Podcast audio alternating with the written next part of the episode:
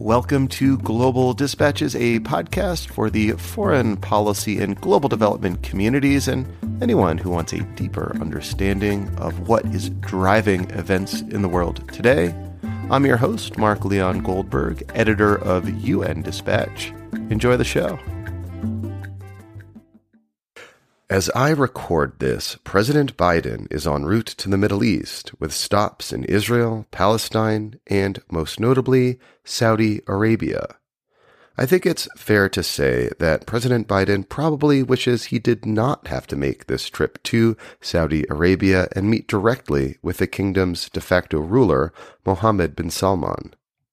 As candidate for president, Biden called the Saudi government a pariah and just weeks after taking office, he released an assessment from the U.S. intelligence community revealing that U.S. intelligence believes Mohammed bin Salman, who is known colloquially as MBS, approved the operation that led to the murder of Jamal Khashoggi. Yet, in the face of high oil prices and the perceived need to recalibrate U.S. alliances in the region, Biden apparently feels compelled to make this trip.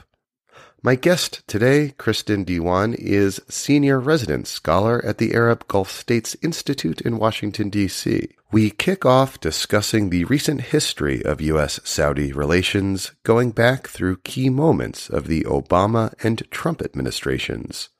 We then have a broader conversation about what this trip says about both Biden's approach to the Middle East and the Saudi government's key foreign and domestic policy priorities. This episode is both timely and it will give you good context to understand U.S. Saudi relations going forward. As always, feel free to reach out to me if you have questions or anything is on your mind. You can hit me up on Twitter at Mark L. Goldberg or use the contact button on globaldispatches.org. Thanks. All right, now here is my conversation with Kristin Diwan, Senior Resident Scholar at the Arab Gulf States Institute in Washington, D.C. Looking for a trustworthy podcast to bring you unfiltered viewpoints and experiences on global health? Tune into Global Health Matters, the podcast that connects silos and amplifies diverse voices to give you a holistic picture. Each month, Dr. Garry Aslanyan from the World Health Organization hosts discussions with guests spanning former ministers of health, award winning journalists and authors, and frontline public health workers. Join listeners from across 180 countries for an exciting season 4 launching in June. Global Health Matters is available on Apple Podcasts, Spotify, and YouTube. When I travel in the Gulf region, what I hear more than anything is frustration about the inconsistency in US foreign policy towards the region. And we definitely have seen some pretty big changes from one administration to another. Before I get into those details, though, I, I think there's one thing I'd like to underline, and, and that's that whether we're talking about the Obama administration, the Trump administration, now the Biden administration, that's now three administrations that have shared sort of one overarching objective, and that's to spend less of our diplomatic energy and treasure on the Middle East. From all three administrations, it's important just to keep in mind they've all been talking a lot more about wanting to see more burden sharing from our partners in the region. And I, I think that message really has been received. So, one thing that we see when we look at the region now is that our partners have some skepticism about the full commitment of US policy there. And they have been trying to either act alone more often or to seek alternative security partners. So that's part of the environment that's been created, I guess, by all three administrations. And yet we seem drawn in regardless. it's yeah. family. You can't leave. It is interesting too, because I think there are real differences in how all three administrations have approached the region. We look, you know, back first to the Obama administration. I think part of what we see is each administration reacting to the one that came before it and not wanting to repeat those mistakes. So Obama came in on the tail end of the Iraq war and, and seeing that as a really, you know, negative for American foreign policy and not wanting to get involved in another war in the Middle East. And so that really defined his desire to stay out for the most part of the Syrian war and to try to get out of the Middle East region. And his way of going about that was really through the JCPOA agreement with Iran. And this was basically looking at the region, figuring out what he thought was the biggest threat to the United States. And they saw that in the Iranian progress towards developing their nuclear file and, and perhaps a nuclear weapon. So that was really where he put most of his energy. And that meant from a Saudi standpoint, you know, the focus was really not on Saudi Arabia, but more in at least coordinating with what Saudi saw as, you know, their their main rival in the region. And then Trump administration comes along and how was the Trump administration's approach to Saudi Arabia specifically the same or different from that of his predecessor? Quite different. Much like Obama rejected his predecessor, Trump came in completely trying to basically undo what Obama saw as his chief achievement, which was the JCPOA agreement or this nuclear agreement with Iran. And of course, the Trump administration came out and eventually pulled out of the agreement with Iran and instead effectively reversed that and deployed, you know, what they call the maximum pressure campaign against the Iranian government. And that basically meant getting much closer to the Gulf allies of, you know, Saudi Arabia and some of the other Gulf states. And I think, you know, when you look at the Trump policies, e- even on Yemen, Yemen was sort of brought in and seen just as another arm of this pressure that they were putting on Iran. So it wasn't seen as much on as its own independent policy, but very much in line with that. A second objective the Trump administration had was to be more sympathetic of Israel's wanting to hold on to Palestinian territories, or at least, you know, the more right wing government in Israel to do that. And instead of pressuring them on that front, really turning to improving Israeli ties with Arab states. So if you look at these two main objectives they came in with, both of them really relied upon building close ties with Saudi Arabia. And there's no question that they went about doing that very close and, in fact, personal ties with Saudi Arabia, taking the very first foreign trip abroad to Saudi Arabia, quite unprecedented, and building kind of their policy from these close relations. So I'm glad that you mentioned close relations because Biden often says that foreign policy to him is the natural extension of personal relationships. And he seems to have a, a very negative view of MBS and that you know seemed to be evidenced by the fact that a very early move by the Biden administration was to release the U.S. intelligence assessment alleging or finding that MBS was responsible for the murder of Jamal Khashoggi. What impact did that decision have on the Biden administration's relationship with Saudi Arabia at the time, just a few weeks into his term in office in February 2021. Yeah, again, there was, you know, with the Biden administration coming into office, there was a desire again to turn the page and, and to kind of reject the policies that came before them. And I, I think President Biden and the Democratic Party, and, and more generally, a lot of Americans were fairly disgusted with how close the Trump administration had stood by Saudi Arabia after the murder of Jamal Khashoggi in 2018. I think it was seen within this broader sense that the United States was maybe stepping away from commitments that it had to democracy and, and human rights and maybe going too far in this sort of realpolitik or these close ties that it was building. And so I think, you know, there was, as they said by administration coming in, a, a desire to recalibrate the relations with Saudi Arabia. And that really meant putting some distance with Mohammed bin Salman.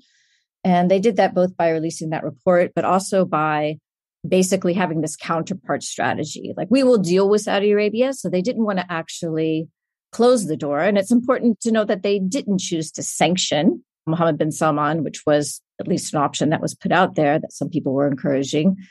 But to distance it by saying that President Biden will have relations with his key counterpart, which is the king, not Mohammed bin Salman, who's the crown prince.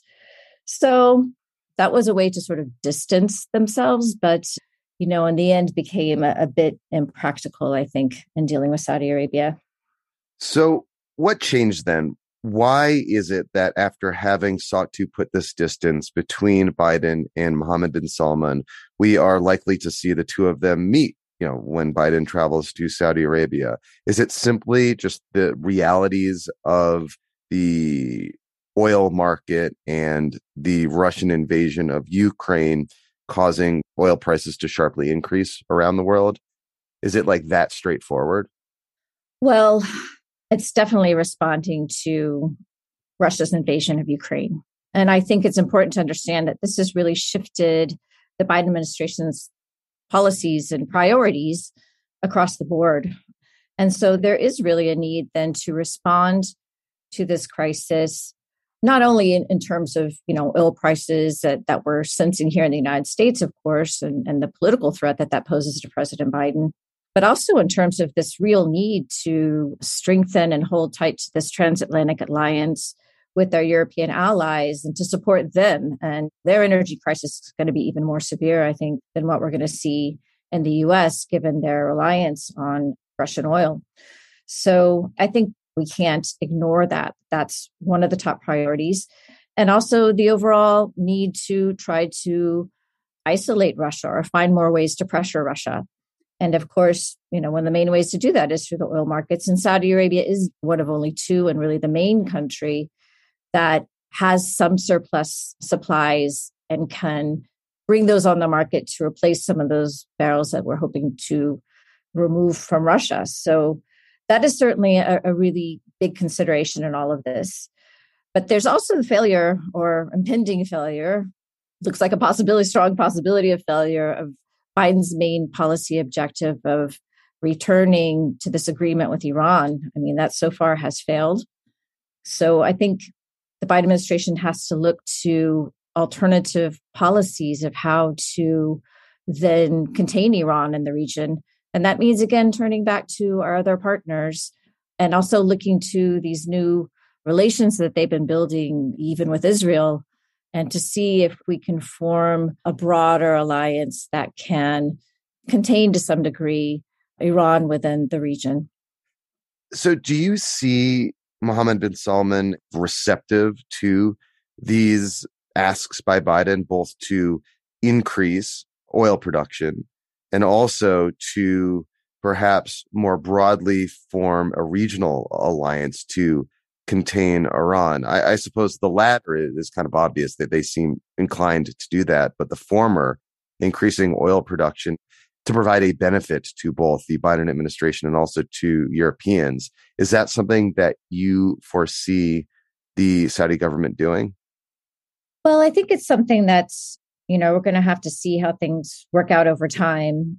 It certainly hasn't been the case that they've been very inclined to meet our needs on the surface of it. And again, there's still that sense that they want to be hedging or at least using the other ties that they have as a way to leverage for more demands for their own interests, whether they be security interests or other things. So I think keeping Russia as a partner on that strategic level and also within the energy markets is something that they're at least still hoping to do for the moment. But I think that's the kind of thing that has to be tested by improving ties and ultimately, I, I think also the market itself will dictate if prices get way too high, there's going to be enormous pressure on Saudi Arabia. Of course, they benefit from high prices, but ultimately, there are also some dangers to that, both in the hostility that it breeds internationally, the kind of problems that it causes for a lot of other countries, and the turn, of course, that everyone knows is coming the, the turn away from oil. So I think some of these realities in the oil market are also just going to be dictated by that, by the market and those considerations themselves. So, what do you foresee or understand to be the Saudi government's priorities in what it seeks to achieve from having Biden visit Saudi Arabia? What are they looking to get out of this? The visit itself is really significant. And I think more than anything else, Mohammed bin Salman himself wants recognition. I mean, he wants recognition of himself and of his leadership within Saudi Arabia, recognition of the power that Saudi Arabia holds both in oil markets, but internationally on the strategic arena. And, you know, and he wants Saudi Arabia to be seen as a player.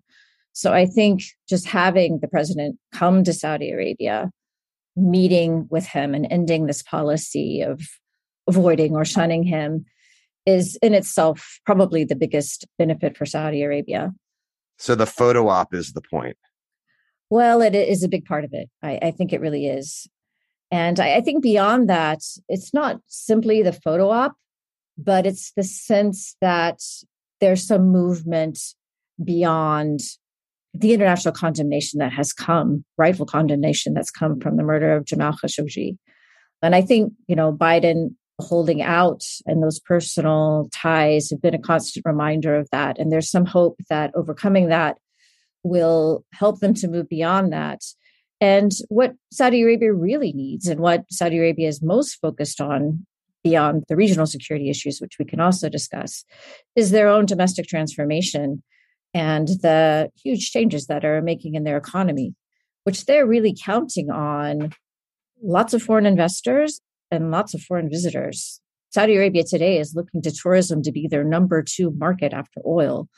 So they really need a lot of partners in making this transition. And that means they want a lot of doors open in the United States, not just in Washington, but on Wall Street, Silicon Valley, and in Hollywood, as well as they move into kind of more cultural fields. So they really want that acceptance and support.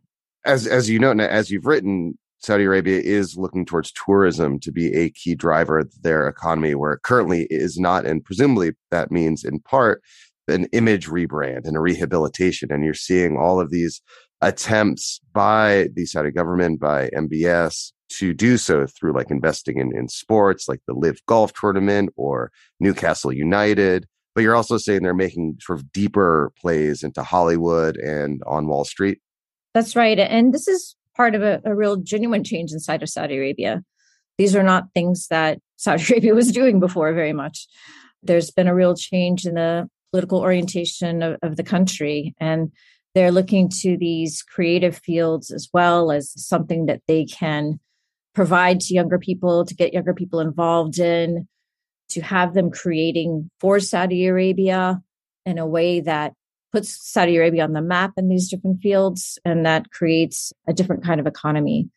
So, in order to do that, they do need rebranding. They need people to see them as, as partners in these different fields. In that context, and part of Saudi government's desire to sort of rebrand itself, do you see that as like a factor in impacting or affecting MBS's decisions to perhaps warm relations towards Israel and join other Arab states in recognizing Israel, or at least taking some steps towards a formal recognition or normalization of relations with Israel? I think that's right. I think they see a lot of benefits in uh, greater coordination with Israel. Their security benefits that we've already seen their neighboring state of UAE be pursuing already in their in their relations with Israel you know the ability for them to coordinate and trying to defend against Iran, particularly in a lot of technology that Israel brings to the table, but also broader technology. You know, Saudi Arabia is looking to build this new city right there on the Red Sea up there that would be closer to Jordan's Aqaba, coastal town of Aqaba, and uh, Eilat in Israel. And I think they see themselves as more connected in that geographic space. And they think Israeli technology, investment, and eventually tourists can also perhaps connect them more in that way. That's a number of steps away for sure. And I don't think the Saudi public at all is ready to accept that. But it does seem that they're looking more in that direction towards some of these uh, benefits that they can draw from our relation to Israel. So, in the coming weeks, what will you be looking towards that will suggest to you whether or not this trip had a meaningful impact? Well, I think to some degree, we shouldn't be looking for immediate results. I think the Biden administration, too, has even tried to pitch it, the trip, a lot more broadly, you know, that we're there on a peace mission. We're looking to kind of advance these Arab partners' relations with Israel. We're looking to extend and build on the truce that we've successfully built with Yemen. They're not talking directly about oil prices. And I, I think they're not expecting to see any sort of dramatic immediate relief on that front. So I think it's going to be more about reestablishing the ties on a number of different fronts that will allow them to build more of a working relationship that can lead then to some of these objectives that we talked about before. I don't think, though, that the Biden administration will completely drop the question of human rights. And I hope that they will still talk about that on the trip as well. There are some areas where they might be able to come back with some, I guess, what we could call successes there, perhaps getting the release of, of some of these detained Saudis but I think on the whole, uh, we have to look to see the benefits that come in these in these broader policies. And you know, we have seen some success or some advances on some arenas, such as in Yemen. It would be nice to see that progressing. But ultimately, I think those things are going to depend on the the big movements in the region, and we'll have to see what happens uh, with the Iran negotiations. We'll have to see how things are shifting with the war with Russia and see if ultimately improving our ties these key partners in the region will be helpful in these different objectives. Well, Kristin, thank you so much for your time. This was very helpful. Yeah, great to join you. Thank you. All right. Thank you all for listening. Thank you to Kristin Diwan. That was helpful, and it should give you the context you need to understand U.S. Saudi relations as events unfold in the coming weeks and months and years ahead. All right, we'll see you next time. Thanks. Bye.